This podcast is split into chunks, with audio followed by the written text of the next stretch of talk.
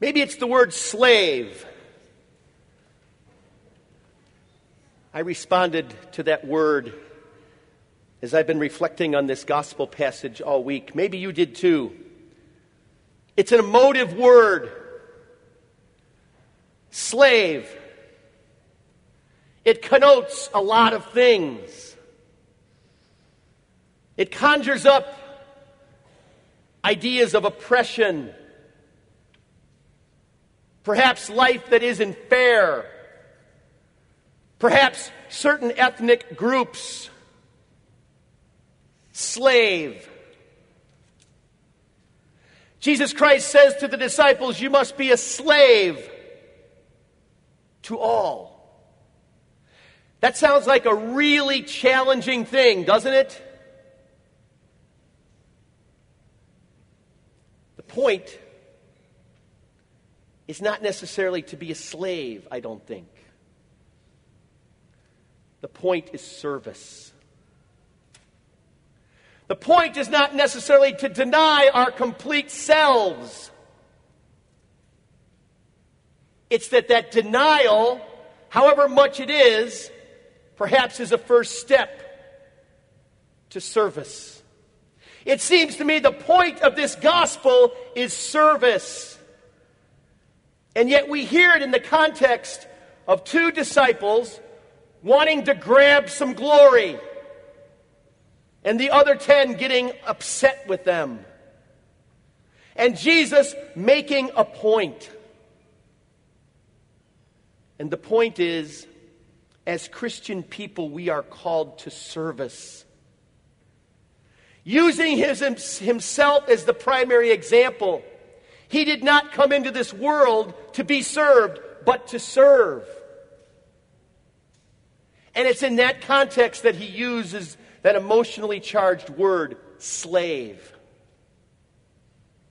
And sometimes when we hear that, we can, uh, can perhaps consider an almost impossible task of being a slave to everybody that we know in the world.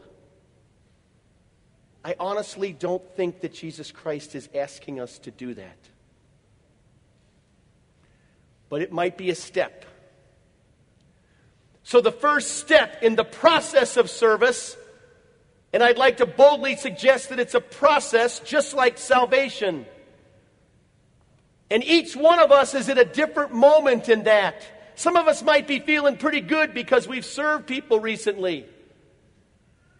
Others might have to radically deny certain things in our lives so that we can be of service to others. But again, the point is service. So we're all at maybe different moments in the journey of service. And some of us might have to radically deny some things that are going on in our lives in order for us to be better servants.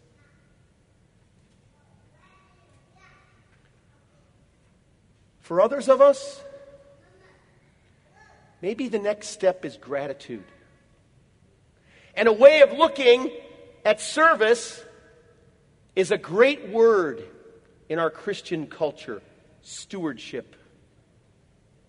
The first step in stewardship is to pause and say, Lord God, everything that I have is a gift from you.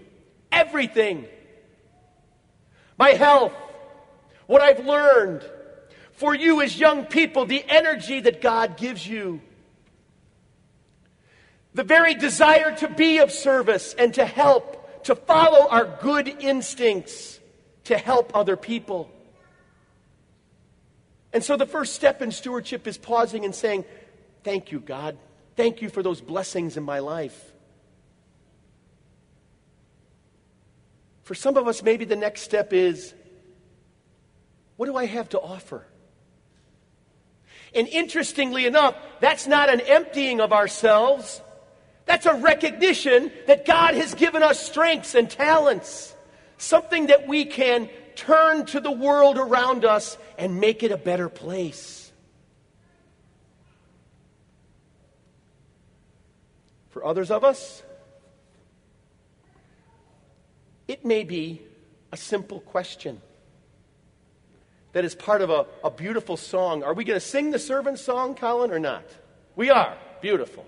It's one of my favorite songs. So we're going to sing a song in a few minutes.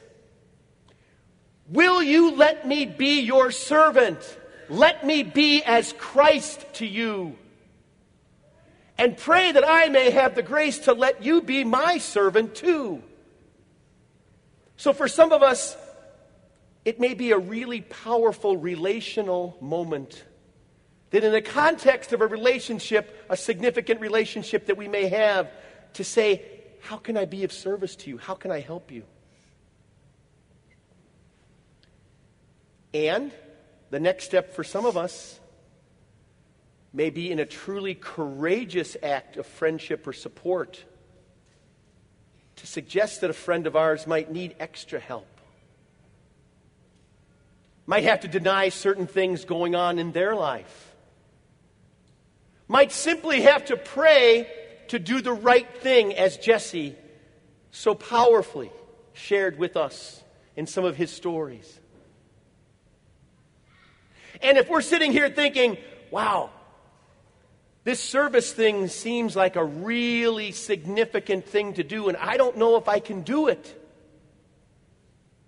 Let me tell you if a man can spend an entire plane trip praying for somebody who has abused his daughter, if he can turn that anger that he had into that positive thing, then I think the possibilities for service for us are endless. we turn to this cross that have these colorful notes. One thing that you took away from today, let's once again hold that. Hold it.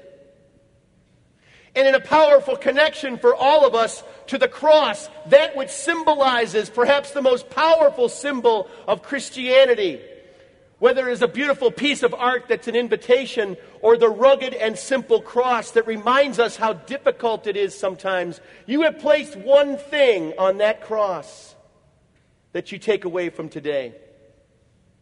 I don't make guarantees much, but I guarantee you this if you can turn that, whatever it is that you took away from today, an inspiration, an insight, a word, if you can turn that